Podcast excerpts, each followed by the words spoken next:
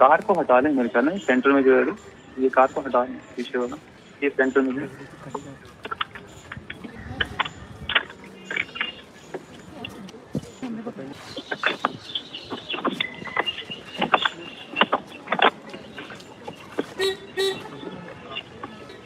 ये वो ठीक है ये भी नहीं पता है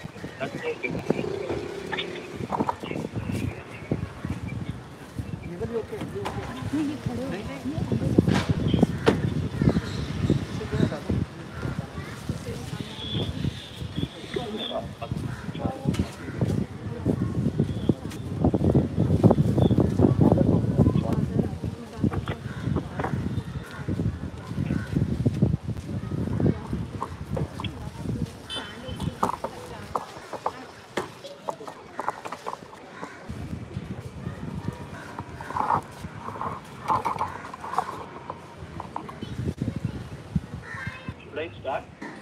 Should I start? It's live. It's live right now. Uh, Is my voice clear?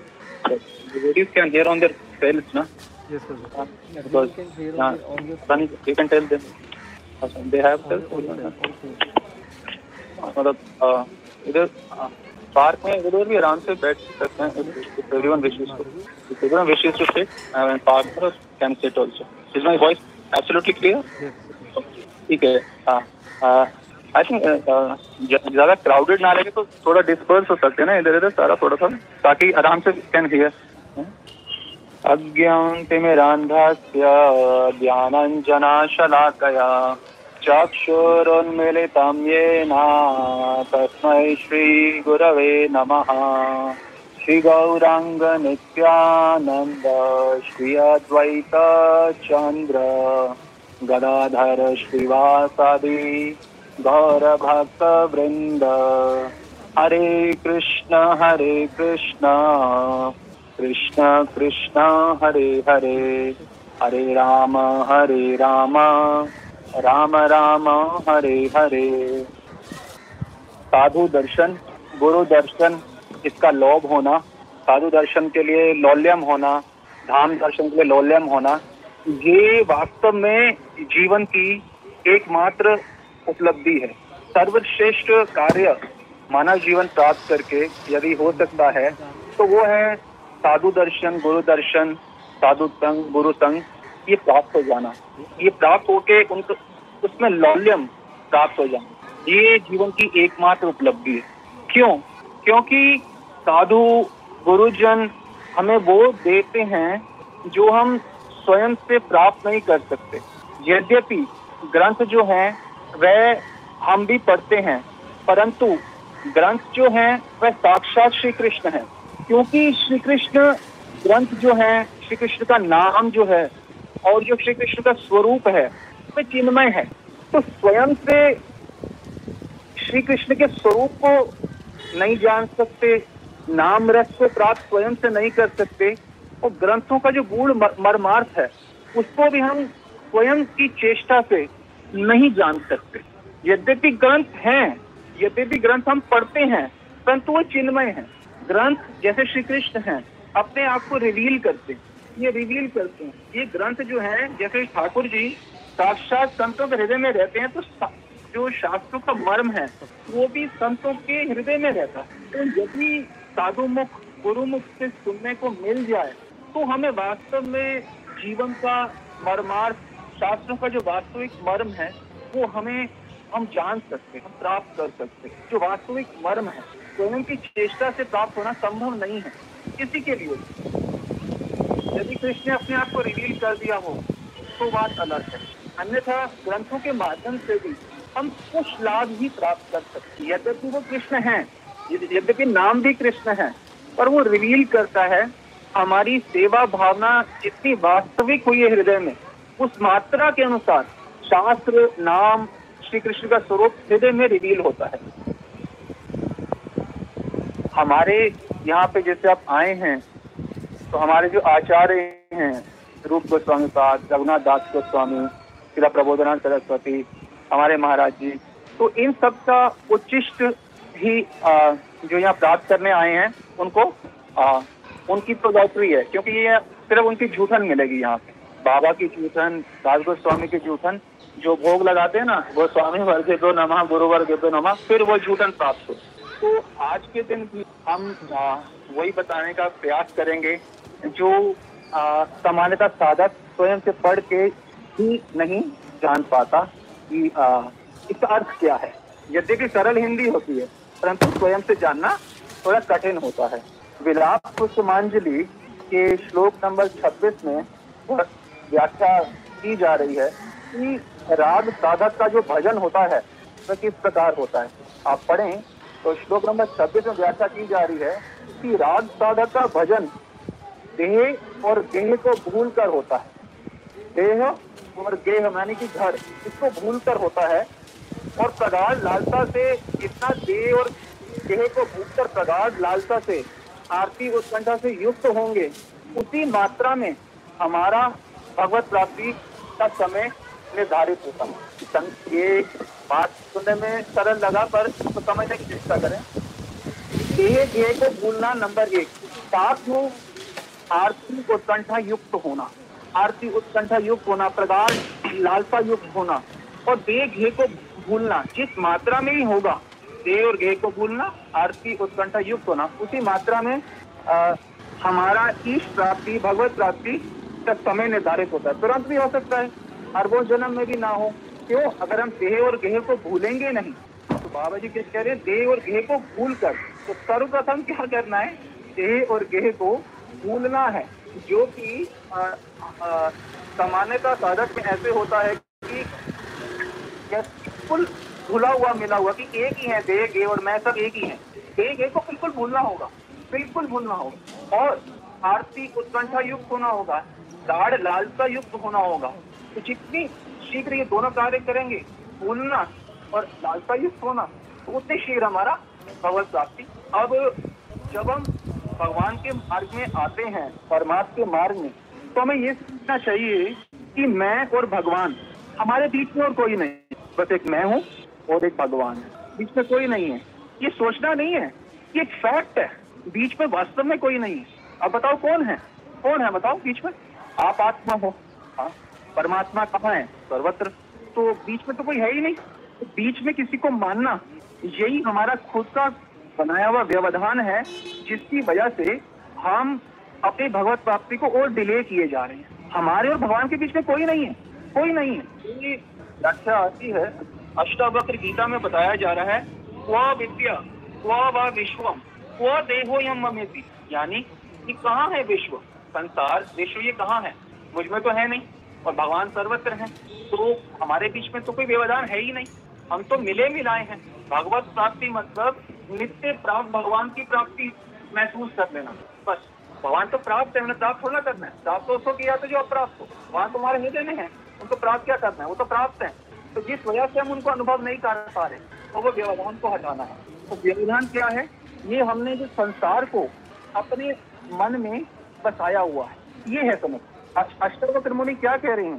क्वा वन विश्वम क्वा देहोयम ये विश्व कहाँ है? ये विश्व कहाँ है? ये देह कहाँ है? हम अपने और भगवान के बीच में इस देह को या विश्व को मान लाई क्यों नहीं है? आपको भगवान चाहिए, प्राप्त करो। तो देह को या विश्व को लाने की ज़रूरत क्या है? आप में नहीं है। और ज़रूरत का भी नहीं है बिल्कुल ये विश्व। इससे आपको क्या मिलेगा? पृथ्वी, जल, अग्नि, आकाश, वायु के मिट्टी के ढेरे से कुछ मिलना तो है नहीं। तो क्यों डाला हुआ है मन? प्रश्न ये अपने आप से कर। नित्य प्राप्त भगवान को प्राप्त करना है, कोई समस्या ही नहीं है। विश्व जो अपने यहाँ घुसाया हुआ इसको बाहर नहीं निकालना। संसार इसलिए बोला जा रहा है श्लोक मुनि, कि हम पढ़ेंगे नहीं समय, क्वा क्वा विश्व? विश्व कहाँ है? विश्व क्यों है? क्या ज़रूरत है फिर बोला था क्वा संसार, क्वा च आभास। संसार कहाँ है? मेरे अंदर संसार नहीं है। मुझे संसार की कभी भी ज़रूरत नहीं। न संसार में किसी वस्तु की ज़रूरत थी कभी। ना किसी व्यक्ति की, कभी भी नहीं थी। अभी भी नहीं है, आगे भी नहीं होगी, पहले भी नहीं। तो क्यों मैंने संसार को अपने मस्तिष्क में डाला हुआ है? क्यों महत्व बुद्धि की हुई है संसार के व्यक्तियों की, संसार के वस्तुओं की? आखिर क्यों? क्यों? अपने आप से पूछ। जिस, इसलिए बाबा जी कह रहे हैं, जिस राग साधक का भजन होता कैसे? दे गेह को भूल कर तो दे गेह को भूलना है, क्योंकि याद रखने की महत्व की चीज़ ही नहीं है। याद तो उसको रखो ना। जिससे कोई लाभ होना हो, कुछ महत्व होना हो तो देह गेह को भूल कर राग साधक राग साधक मतलब मंजरी भाव के साधक, राग साधक का भजन देह गेह को भूल कर होता है। अब वृंदावन महिमामृत में श्रीला प्रबोधानंद सरस्वती एक जगह, दो जगह नहीं, अनेक जगह बता रहे हैं। सामान्यतः पुस्तक सामने रख के लोग बताते हैं, क्योंकि अभी इतना साधन नहीं है तो इसलिए हम यहाँ पे लिख के आए यहाँ पे आए हैं। श्लोक। देखिए, वृंदावन महिमा हमने कितनी बार पढ़ा होगा? पहला अध्याय तो पढ़ा ही होगा पहले अध्याय का बत्तीसवां श्लोक। बताया जा रहा है ना कुरु ना वध किंचित विस्मर्य अशेष दृश्य माने V A D V A D विस्मर्य अशेष दृश्यम। विस्मर्य मतलब भूल जाओ। अशेष मतलब अशेष मतलब तीन, कोई बाउंड्री नहीं है, सब कुछ भूल जाओ। विस्मर्य, ये प्रबोधन सरस्वती इंस्ट्रक्शन दे रहे हैं। क्या कह रहे हैं? विस्मर्य अशेष दृश्यम। सारे दृश्यों को भूल जाओ। क्या क्या दृश्य देख रहे हो? सब भूल जाओ। जो भी दृश्य हम कितना महत्वपूर्ण संयोग के रख रहे हैं दृश्यों को तो आचार्य क्या कह रहे हैं? भूल जाओ। भूल जाओ। हम संयोग के रख रहे हैं। फ़ोटो खींच के रखते हैं मोबाइल में भी। अरे, फ़ोटो को छोड़ो। दृश्य को ही भूल जाओ। संयोग के रखना तो छोड़ो। दृश्य को भूल जाओ। और यही बाबा क्या कह रहे हैं? एक एक को भूल कर। प्रबोधन सरस्वती क्या कह रहे हैं? विस्मर्य अशेष दृश्यम। ये है पहले अध्याय का बत्तीस श्लोक। इससे पहले इसके अलावा भी इसी ग्रंथ में अनेकों जगह यही बात बताई गई। हम भी आपको बता रहे हैं, अध्याय चौदह, श्लोक सत्तानवे नाइन्टी सेवन उसमें क्या बता रहे हैं? दृष्टा, अदृष्टान, विषयान, विस्मरा। फिर क्या शब्द आ रहा है? विस्मरा। पहले के बत्तीस में क्या था? विस्मर्य, अशेष दृश्यम अब क्या आ रहा है? विषयान, विस्मरा। कौन से विषयान? दृष्ट, अदृष्ट। जो भी दिखे नाच जाने हुए जाने हुए जितने भी दृश्य हैं, सब भूल जाओ। यदि भजन करना है तो। देखिए, हम जो ये बात बोल रहे हैं तो आप ये समझ लीजिए कि डाकिया डाक लाया हम डाकिया हैं, उनका डाक है, आपके लिए है, आपको दे रहे हैं। उन्होंने डाक में आपके लिए यही लिख के भेजा। और ये क्यों लिखा है? ये उनसे पूछिए कि डाक, वो कह रहे हैं कि किस या शेष दृश्य फिर क्या बोल रहे हैं इसमें? दोबारा से चौदह अध्याय में, दृष्टा, अदृष्टान विषान विस्मर फिर कह रहे हैं, फूलो विस्मर करो। फिर आगे है, सातवें अध्याय का सत्रवा श्लोक। फिर आगे वही बात बोलिए विस्मृति में तू, में अखिलम। विस्मृति, में तू, में अखिलम। अखिलम मतलब सब कुछ सब कुछ सब कुछ को विस्मत। भूलो भूलो भूलो। याद करते हो ना? याद नहीं करोगे, इसको भूलो। ये आचार्य बता रहे हैं। और ये आचार्य को वशिष्ठ हम आपको ये स्वीकार करें क्योंकि यदि आचार्यों की वाणी को पालन नहीं करेंगे तो भक्ति में अग्रसर होना असंभव है। आचार्य मतलब एक ये बता रहे हैं कि ये चीज़ें बहुत ज़रूरी हैं और हम आज के दिन में ये बता रहे हैं। तो कितना ज़रूरी है? फिर आप आगे देखें चौथे अध्याय में त्रियानवे श्लोक में दिए है, विस्मृत देहा विस्मृत देहा। देह का विस्मरण करो, भूल जाओ। क्या बोल रहे हैं आचार्यगण? भूल जाओ।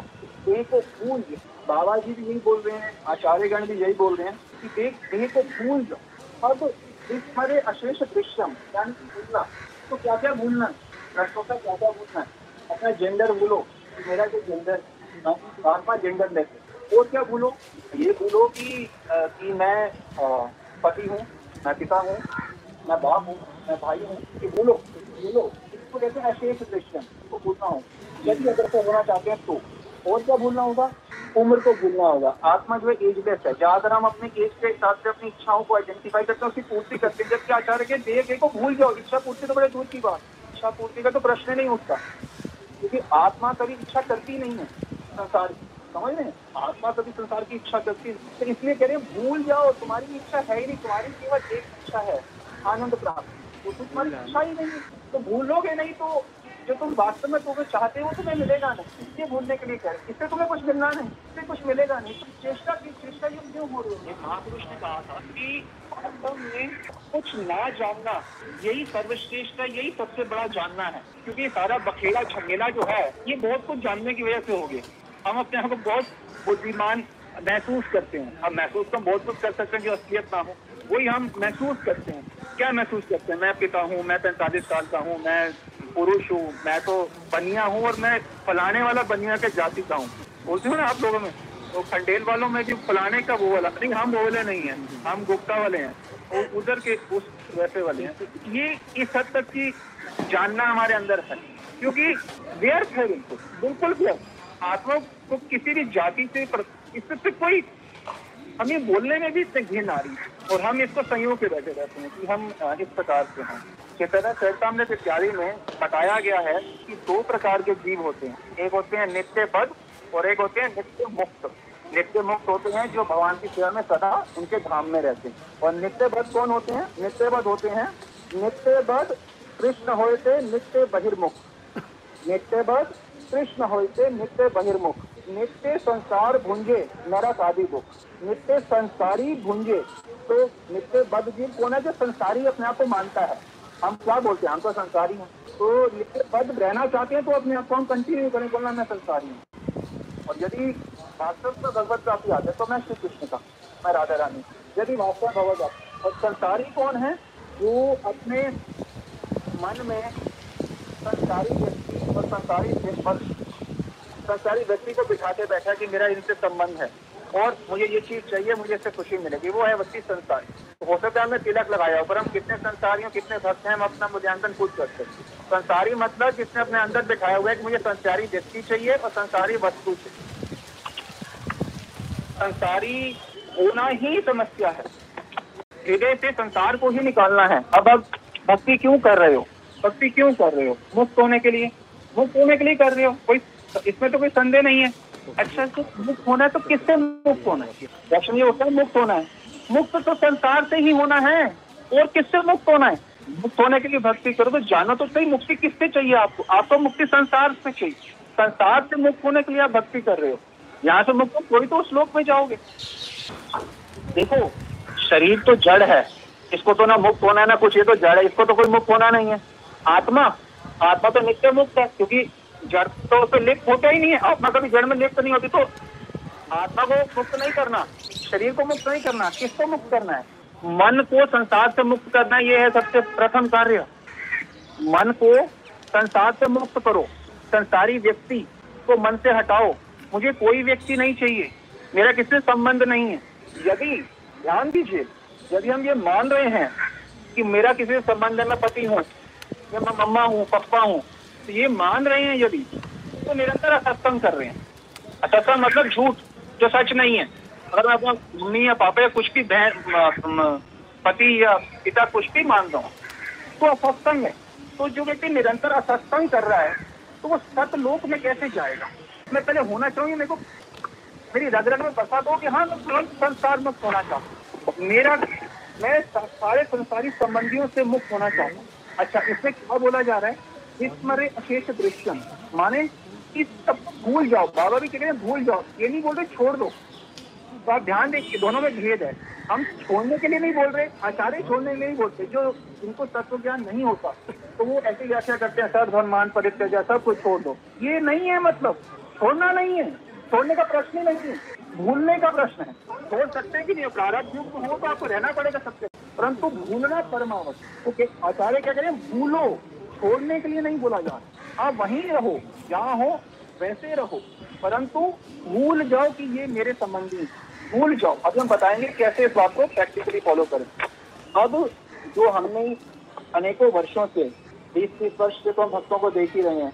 तो हमने जो पुरुष पुरुष जो होते हैं, भक्त, साधक, जो उनमें हमने बड़ी समस्या हमने देखी है, वो धन का, धन की हवस होती है। धन कमाने की हवस, लोभी होते हैं। अधिकांश पुरुष शरीर, देहधारी जो होते हैं वह लोभ युक्त होते हैं। बहुत ज़्यादा लोभ होता है धन का। कि मैं और धन कमा लूँ और धन कमा लूँ एक से दो फैक्ट्री हो जाए, दो से चार दुकान हो जाए, एक से दो घर हो जाए, इतना बड़ा घर हो जाए और और बिज़नेस बढ़ जाए, बस यही चिंता, चिंतन होता रहता है। ये कितना खतरनाक है, आप खुद सोचो कि मतलब इतना खतरनाक क्योंकि अपने आप को देह माना, संसार की चीज़ों में महत्व दिया। तभी बार बार है ना मेरे को ये भी चाहिए, ये चाहिए। जबकि मिलना कुछ नहीं है। और प्रयास, निरंतर बिज़नेस बढ़ा लो, पैसे और ज़्यादा कमा लो। तो हम इस बात के जब हम, मन तो एक है, इसे चाहे श्री कृष्ण में लगा लो, चाहे संसार में लगा लो, धन के लिए लगा लो। बहुत ध्यान से ये बात को समझिएगा वास्तव में जो मूल पे हम अब आ रहे हैं, जो हम बताना चाह रहे हैं, ये जो हमने अभी तो बताया, ये उसका आधार था कि संसार को हटाओ संसार को हटाने का इसमें सबसे मुख्य चीज़ जो हम पुरुषों में देख रहे हैं स्त्रियों में भी आएँगे, आप लोगों में भी आएँगे, पर अभी पुरुषों का बता रहे हैं, जो पुरुषों की मुख्य समस्या कि धन के हवस, जैसे भोजन की हवस होती है, ये भी खा लूँ, वो भी खा लूँ तो वैसे धन की हवस है कि मैं कितना कमा लूँ कितना कमा लूँ, जिसके पास हज़ार रुपए है, वो दस हज़ार चाहता है, जिसके दस हज़ार है, वो लाख चाहता है, जिसका लाख है, वो दस लाख रुपए चाहता है। ये दस लाख वो एक करोड़ रुपए चाहता है। जिसके एक करोड़ है, वो दस करोड़ रुपए चाहता है। और यहाँ पे जिनके दस करोड़ है, वो सौ करोड़ रुपए चाहते हैं। यही समझते और जो इंद्र है, वो क्या चाहता है? ब्राह्मण, पदम वंशति मगा पद चाहता है। सब भिखारी को भी है। हर्ष क्यों? देखो, ये बात समझ आना कि संसार से मुझे कुछ नहीं प्राप्त होगा ये इंद्र को भी समझ नहीं आती है। तभी वो ब्रह्म का पद चाहता है। तो ये बात अगर समझ आ जाए तो भाग बनाइएगा। भाग बनाइए कि मुझे ये बात समझ आ जाए कि मुझे संसार से कुछ नहीं मिलने वाला। तो लोभ जो होता है, वो हमारी जो वृत्ति है, उसको निरंतर संसार में लगाए रखता है। संसार में लोग क्या कर रहा है? कमाने के लिए वो क्या करना पड़ेगा? संसार में वृत्ति को लगाना पड़ेगा। जबकि बड़े बड़े आचार्यगण कहते हैं कि यदि श्री कृष्ण ने आपको खाली समय दे दिया तो इससे ऊँची कृपा आपके ऊपर और कभी कोई नहीं होती। हमारी आवाज़ क्लियर आ रही है? श्री कृष्ण ने यदि आपको खाली समय दे दिया तो इससे ऊँची और क्या कृपा होगी? लोग तो संसार में they drowning in this world तो इतनी ऊँची कृपा नहीं है तो हम क्या करते हैं? कृपा का दुरुपयोग समय होता है तो सोचते हैं ये बिज़नेस थोड़ा और ज़्यादा कर लूँ। कि एक की और फैक्ट्री खड़ी कर दूँ, यहाँ से लोन ले लूँ, वहाँ से युगाड़ कर लूँ, ये कर लूँ इसी में हम जो है जो कृपा हुई है, उसको हम वेस्ट कर। ये सबसे बड़ी कृपा है समय दे देना जब कृपा हो गई तो जिस लिए कृपा हुई है तो वो कार्य करें। हम कर क्या रहे हैं? और दिमाग कहाँ चलता है? कि और थोड़ा बढ़ा लें और थोड़ा बढ़ा लें और थोड़ा बढ़ा। तो मन तो वही है तो जब चैतन्य महाप्रभु क्या कहते हैं? प्रेम, धन बिना दरिद्र जीवन। प्रेम, धन बिना दरिद्र जीवन। जीवन दरिद्र है तो लेकिन निर्धनता नहीं जाएगी ये तो निर्धन ही रहेगा। जो प्रेम चाहिए था, प्रेम बटोरने लग गए उससे क्या होगा? आपको तो कुछ मिलना नहीं है। और आपको लगता है कि धन जो है एसेट है। एसेट समझते हो ना? एसेट लाइबिलिटी समझते एसेट माने उपयोगी होना, अंततः। उसको एसेट बोलते हैं कि उपयोगी होगा हमारे लिए। ये ये उपयोगी नहीं है, ये एसेट नहीं है। ये सबसे बड़ी लाइबिलिटी है धन। क्यों? इसलिए, क्यों? जब आपकी मृत्यु उपरांत हिसाब लिया जाएगा, ये ये धन जो है कि आपने भगवत सेवा में क्यों नहीं इस्तेमाल किया तो इसी का ही तो दंड मिलेगा। तो ये एसेट हुआ कि लाइबिलिटी हुई। बैलेंस शीट डालते हो आप लोग तो उसमें लाइबिलिटी क्या है कि जिसका हिसाब देना पड़ेगा भाई?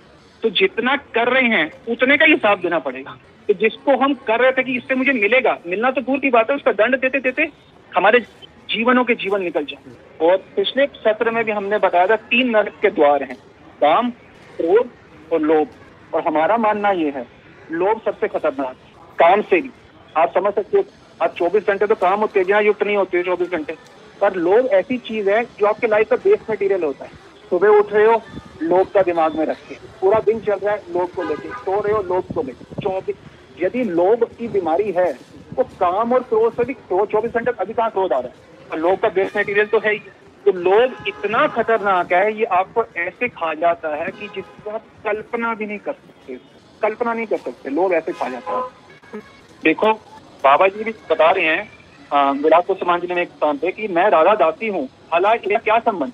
ये भावना जो भक्ति वास्तव में करेगा, उसके हृदय में जागृत होगी ही होगी, ये अगली लाइन में बोल। क्या? मैं राधा दासी हूँ इसमें समझना कोई मुश्किल नहीं है।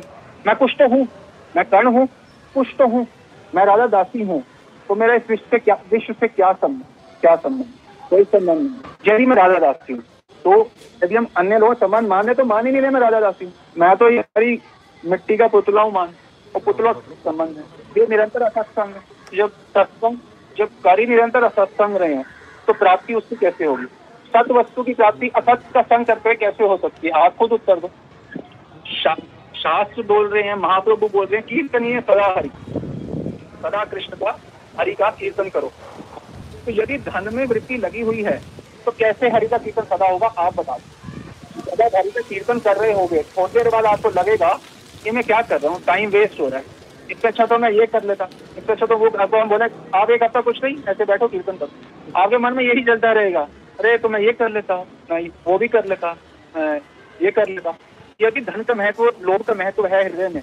तो आप कीर्तन कर ही नहीं सकते, शास्त्र तो नहीं बोला पूरीतम सदा व्यापार सदा व्यापार को भी कहा। ये तो नहीं बोला। क्या बोला जा रहा कीर्तनिया सदा हरी। तो जिसका धन में महत्व बुद्धि है, उसकी प्रेम धन में महत्व बुद्धि हो ही नहीं सकती। हो ही नहीं सकती। देखो, ये लोग जो है ना, ये आपका पूरा ट्वेंटी फोर आवर्स कंज्यूम करता है।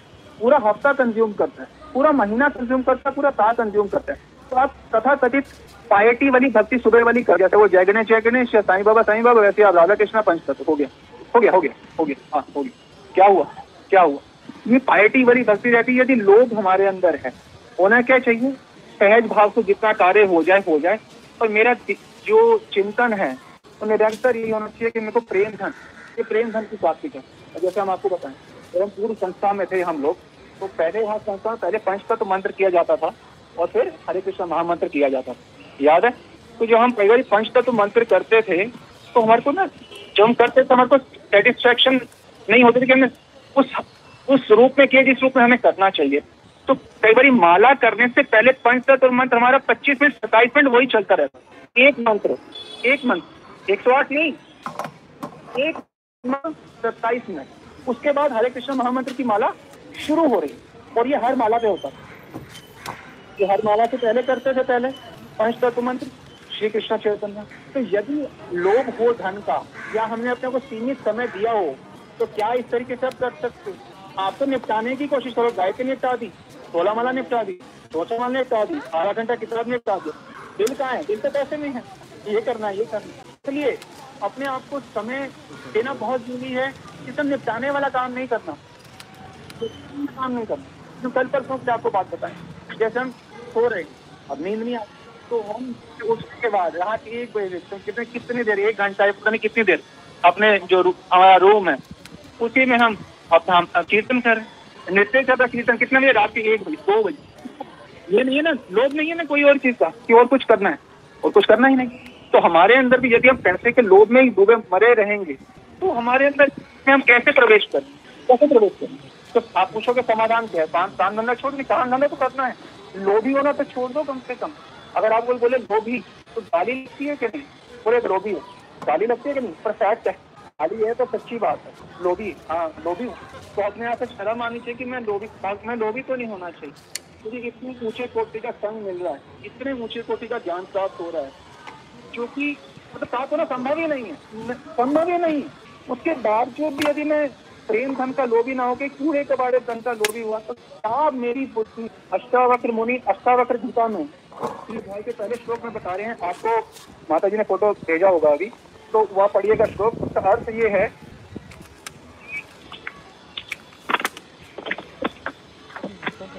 धीर कथम अर्थ अर्जने रति। इस इन शब्दों पे ध्यान दें आप लोग। कथम अर्थ अर्जने रति इसका मतलब ये है, आप आराम से पढ़िएगा उस श्लोक को। इसका अर्थ ये है धीरस्य। धीरस्य मतलब जब आपने आत्मा को तत्वतः जान लिया कि आप आत्मा हो, जब आपने तत्वतः ये बात जान लिया कि आप आत्मा हो तो धीरस्य कथम अर्थ अर्जने रति। अर्थ अर्जन में, यानी कि पैसे कमाने आपकी रति क्यों है उसके? आपकी पैसे कहने प्रीति क्यों है? यदि आपने आत्मा को तत्वतः जान लिया है तो आपकी अर्थ अर्जन में रति क्यों है? समझ पा रहे हैं? ये अष्टावक्र मुनि बोल रहे हैं। हम नहीं बोल रहे हम तो क्या है? डाकिया डाक लाया, डाकिया, डाक लाया। हम तो डाक दे रहे हैं। चाहो तो ले लो। अर्थ अर्जने रति, अर्थ अर्जन में रति, प्रेम क्यों है? यदि आत्मा को तत्व था धीरस्य आत्मा को जान लिया तत्व था तो अर्थ अर्जने रति क्यों? धन कमाने में रति क्यों? क्यों? जिसने आत्मा को तत्वता जाना, उसकी धन रति हो ही नहीं सकती, संभव ही नहीं, संभव नहीं है। और ये बात इंद्र को भी समझ नहीं आती। यदि हमें समझ आ जाए तो भाग बनाना चाहिए, भाग बनाना चाहिए। देखिए, जो भी व्यापार करते हैं, उनको जब घर से निकलो, अपने मंदिर में राधा कृष्ण को प्रणाम करके निकलो हे मेरे स्वामी, हे मेरे मालिक, आपकी सेवा के लिए मैं जा रहा हूँ, आपकी सेवा कार्य मैं अपने कोई बिज़नेस व्यापार के लिए नहीं जा रहा हूँ। मैं आपकी सेवा कार्य के लिए जा रहा हूँ। तो सबसे पहले नियम बना कि रोज सुबह जब घर से निकलो तो प्रणाम करके मंदिर में, हे मेरे मालिक, मैं आपकी सेवा के लिए जाऊँ पहले तो ये मानव की सेवा करनी है मेरे को।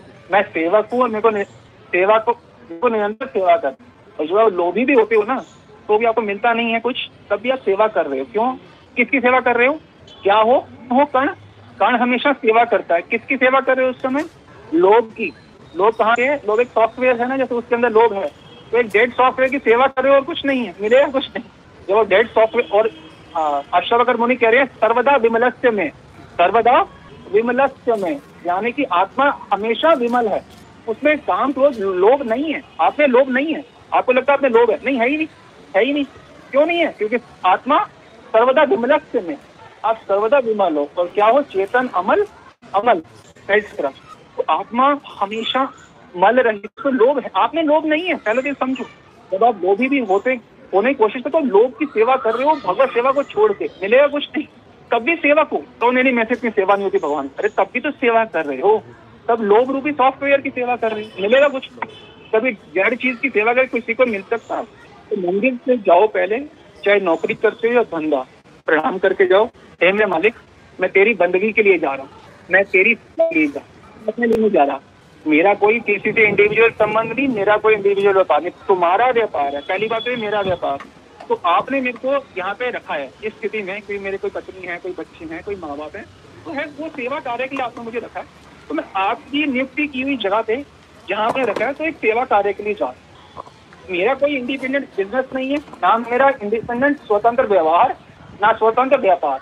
अपना मोटो बना लो, ना स्वतंत्र व्यवहार, ना स्वतंत्र व्यापार। मेरा कोई व्यापार नहीं मैं आपकी बंदगी के लिए जाऊँ हमारे जीवन का रोज का सब उसकी बंदगी के लिए होना चाहिए। उसकी उसकी अर्चन उसकी बंदगी के लिए होना चाहिए। तो यदि आप खुद सोचो यदि आप उसकी बंदगी के लिए सेवा के लिए जा ही नहीं रहे और दिन में दस बारह घंटे काम करते हो तो बारह घंटे आपकी सेवा ही नहीं हुई तो तो आप तो, तो वो सेवा के लोक में कैसे जाओगे? जिसको गोलोक कहते हैं। गोलोक तो सेवा का लोक है। वहाँ तो वही जाएगा जो निरंतर सेवा करता है। तो बारह चौदह घंटे का आपने काम किया उसका आपने सेवा लिया ही नहीं, कभी विचार भी नहीं आया। तो फिर वो सेवा के लोग में कैसे पहुंचाओगे आप आप बताओ संभव है कि आपके मन में सेवा का विचार भी नहीं है? जीवन जीवन के अधिकांश भाग में छह घंटे तो सो गए, दस बारह घंटे काम किया उसमें सेवा का विचार भी नहीं। तो जब बारह चौदह घंटे में विचार नहीं आता सेवा का तो उस लोक में तो केवल सेवा होती है। राधा कृष्ण की सेवा के लिए तो कर रहे हो ना, भक्ति? वो तो तब हो गई है, निरंतर सेवा में मानो कि मेरे को निरंतर सेवा करनी है चौबीस घंटा। तो चौबीस घंटे में प्रमुख बात की आप बिज़नेस व्यापार तब करते हो, नौकरी करते हो। तो इसलिए हम क्या कह रहे हैं, मालिक, मैं मैं तेरी बंदगी के लिए जा रहा हूँ। मेरा किसी से ना कोई स्वतंत्र संबंध है, ना स्वतंत्र व्यापार, ना स्वतंत्र व्यवहार। मैं तेरा हूँ, तेरी बंदी के लिए जा रहा हूँ। इसका नफा नुकसान से मुझे कोई मतलब नहीं। तूने मेरे को यहाँ डाला है, मैं जा रहा हूँ। नफा तो तेरा, नुकसान तो तेरा सेवा जैसे कि आप जन्माष्टमी पे आए, जैसे आप यहाँ पे आया किसने बोला आपको, बैलून लगा दो, आपने लगा दिया। किसने बोला, सफ़ाई कर दो, आपने कर दिया। तो जैसे ये सेवा है, वैसे वो सेवा है। और अगर लोभी हो गए तो क्या कहोगे? स्वतंत्र व्यवहार तो फिर सेवा को छोड़ देंगे। तो अगर बोलोगे, मैं बिज़ी हूँ मैं बैलून नहीं लगाऊँगा, मैं झाड़ू ही लगाऊँगा। नहीं बोलोगे। मालिक जैसी आपकी उस प्रकार से। लोभी यदि हम नहीं है तो हमें कोई समस्या नहीं है। ये सेवा नहीं तो वो सेवा कर मालिक जितना आप उतनी सेवा करनी है। अपने मेरा कोई स्वतंत्र तो व्यवहार है नहीं। स्वतंत्र तो व्यापार है। जितनी आप चाहो, उतनी करूँगा। आपका वो बंद कर दूँगा जी बंद कर। और हमें उनकी आवाज़ सुनाई ना, जब उनके प्रतिनिधि गुरुजन होते हैं, वो बताएँगे। पाँच घंटे। हाँ जी, पाँच घंटे। दो घंटे। हाँ जी, दो घंटे। चौदह घंटा। हाँ जी, चौदह घंटा। ज़ीरो। हाँ जी, ज़ीरो। कोई प्रश्न नहीं। क्योंकि मैं तो आपकी बंदगी के लिए हूँ। ना स्वतंत्र व्यवहार, ना स्वतंत्र व्यापार। व्यापार तो सेवा का अंग होना चाहिए ना, प्रधान अंग। क्योंकि बारह चौदह घंटे कोई जो कार्य वो सेवा ही नहीं है। वो तो बंधन है। तो बंधन है तो मुक्त कैसे हो? क्या होना चाहिए? मैं भी भूखा ना रहूँ, साधु ना भूखा जाए। इतना इतना धन होना चाहिए कि मैं भी भूखा ना रहूँ, साधु ना भूखा जाए। इतना धन तो है। आप मुझे बताओ, आज के रोटी कमाने के लिए बिज़नेस करते हो? रोटी नहीं है उसके पास। रोटी के लिए बिज़नेस करते हो? नहीं है रोटी। रोटी के लिए करते हो? लो भी हूँ मैं। सीधा बोल, अपने आप को मैं लो भी हूँ। तो यही तो बदलना है। यही तो बदलना बोल बोलते अर्थ अर्जने रति, क्यों? क्यों अर्थ अर्जन में रति? क्यों? सामान्यता में जाओगे धार्मिक तो क्या बोलेंगे? हाँ जी, अच्छे से कमाओ, दस परसेंट दान दे देना। और हम क्या बोल रहे हैं? आप क्या करेंगे रति ही क्यों हम क्या बोल रहे हैं? आप शांति से बैठ के कुछ नहीं चाहिए। हमें क्या चाहिए? तीन सौ तिरसठ दिन एक कमरे में बैठे हुए हैं तो आपको एक सामान करके लेके हम अचार डालेंगे। क्या करेंगे? तीन सौ तिरसठ दिन एक कमरे में है, दस सौ साल का हमारा तो दस बारह साल से कोविड चल रहा है। तो हमें तो बहुत खुशी और भजन करो शांति से बैठना तो सीखो भागे जा रहे धन के पीछे लो भी बैठो शांति से। यही तो बोल रहे हैं बाबा दे घे को भूलो भूलोगे तो शांति से बैठ ही नहीं सकते। हम आपको बोले आप बैठो जैसे चंद्रशेखर बाबा कोई भी है वो महीनों महीनों भगवान का नाम जप कर रहे हैं। आपको बोलेंगे आप बोलेगा समय वेस्ट कर आप कर ही नहीं पाओगे। क्यों नहीं? संसार रूपी वाटिका में विचरते हुए उस वाटिका में, में नहीं जा सकते। संसार रूपी वाटिका में विचरते हुए उस वाटिका में नहीं जा सकते। और यदि उस उस संसार का प्रकाश चाहिए, गोलोक का प्रकाश यहाँ चाहिए, इस संसार को इस हृदय से निकालना होगा। देह के भूलना कोई भी व्यक्ति ऐसे में नहीं रहता कभी सुना है कि राधा कृष्णा भगवान और ये जगह दोनों एक ही व्यक्ति के हृदय में ये किसी युग में संभव नहीं है, किसी के साथ संभव नहीं है। तो जो ये संभव नहीं है, उसकी चेष्टा हम क्यों कर रहे हैं? संसार को भी रख रहे हैं और राधा कृष्ण को भी साथ में रखना चाहते हैं। ये संभव नहीं है। ये चुनाव हम स्वयं करें कौन सा संसार के हृदय में रखे समझना होगा। और कितनी देर हो गई आज? स्टार्टेड कितनी हो गया? हाँ? वाना हो और अभी तो अभी cycle speed lot but okay just buying I come bad luck हम? संक्षिप्त में बताएँगे कि जो सुबह उठने की सुबह उठना है वह सर्वप्रथम होना चाहिए। क्योंकि बाबा जी कह रहे हैं कि विराट को समांजलि श्लोक इकतीस प्रथम प्रथम प्रयास क्या होना चाहिए साधक? का प्रथम प्रयास होना चाहिए कि अपराध रहित तो संभव ही नहीं है कि आप तो आप निपटाओगे ना कि माला निपटा लो, आरती जो भी है। तो हृदय से करोगे ही नहीं तो वो प्राप्ति आपको कैसे होगी? और प्रेम भक्ति चंद्रिका में आप देख सकते हैं, पेज नंबर भी बहुत आसान है, वन ज़ीरो एट, एक सौ आठ। इसमें आप देख सकते हैं कितना स्पष्ट बताया जा रहा है। क्या देह गेह को बोलना इतना आसान है? ये देख जो लोग ध्यान दीजिए जो लोग श्री गुरु वैष्णव की कृपा से जगत को भूलकर जगन्नाथ के अपराधित सौंदर्य के आस्वादन के लोलुप हैं वे ही साधन भजन के परिपक्व होने से भगवान की माधुरी का आस्वादन करते हैं उनके धाम। कौन लोग? जो गुरु वैष्णव की कृपा से इस, जगत को भूलकर जगन्नाथ के जगत को भूल के जगन्नाथ के अपराधित सौंदर्य पे जो लुप्त होते हैं, मोहित होते हैं लोलुप होते हैं, उनको ये प्राप्त होता है। तो यह भूलना अति आवश्यक इस संसार को क्या स्वयं से भूल सकते हैं? नहीं। क्या बता रहे हैं आचार्य? श्री गुरु और वैष्णव की कृपा से। जब श्री गुरु वैष्णव की मनोमयी सेवा नहीं होगी तो उस उस स्तर की वो कृपा नहीं होगी, जिससे हम इस देह गेह को भूल पाएँगे। तो यदि हम देह गेह को भूलना चाहते हैं, जो कि परमावश्यक है, उसलिए श्री गुरु वैष्णव की कृपा चाहिए। वो कैसे होगी? उससे कम से सुबह उठना तो होगा, या सुबह उठेंगे ही नहीं समय से? तो आप अपनी बेसिक नहीं कर पाओगे, उनकी मनोमय सेवा कैसे होगी? आप समझ पा रहे हैं? मनोमय सेवा तो तब होगी समय होगा। आपका समय बेसिक करने के लिए नहीं। तो आप मनोमय सेवा जो मनोमय सेवा ही नहीं होगी तो देह को भूल ही नहीं पाओगे। जो भूल ही नहीं पाओगे तो वो सुंदर उसकी उपलब्धि होगी आप समझ पा रहे हैं? कितना ज़रूरी है? कृपा चाहिए। कृपा होगी मनोमय सेवा से। मनोमय सेवा होगी समय होगा। समय तब होगा जब लोभ छोड़ोगे, धन भौतिक धन का। और लोभ को सही जगह पे लगाएँगे। ये बता रहे हैं आचार्य जी गोस्वामी इत्यादि प्रगाढ़ लौलेख लभ्या प्रगाढ़ लौल्यक लभ्या प्रगाढ़ मात्रा में जिसका लौल्यम होता है, उसी को ये लभ्या प्राप्त हो ठीक है? अनंत है सब कुछ। अभी उम्मीद है कि आपको और एक और बात, जब तक आउट ऑफ़ साइट नहीं होगी आउट ऑफ़ माइंड कैसे होगा? संसार से संसार को मुक्त करना है, मन से। तो आउट ऑफ़ साइट ही नहीं है जब हमने बताया, हफ़्ते में एक बार तो मनन के लिए जाए।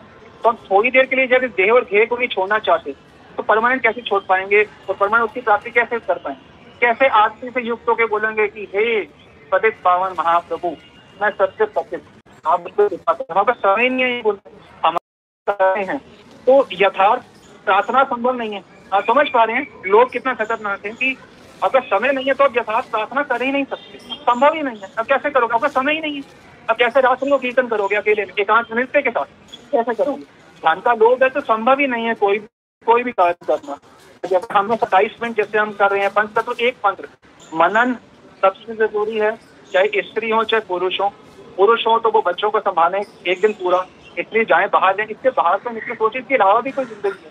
अब तो हम इमेजिन ही नहीं कर पाते स्त्री की इसके अलावा भी कोई ज़िंदगी होती है। संसारी संबंध संसारी व्यक्ति वस्तुओं के अलावा भी कुछ होता है। उसके बाद ही तो असली जीवन प्रारंभ होता है तो स्त्रियों पुरुषों मनन के लिए एक हफ़्ते एक बार पूरा दिन निकलना चाहिए, भूल जाए। मेरी कोई ड्यूटी कभी खत्म नहीं होगी। एक दिन तो छोड़ना पड़ेगा फोर्सफुली सब कुछ छोड़ना क्यों ना तुलसी कहते हैं, अंत ही तू तजेंगे पामर, क्यों ना तजे अभी के?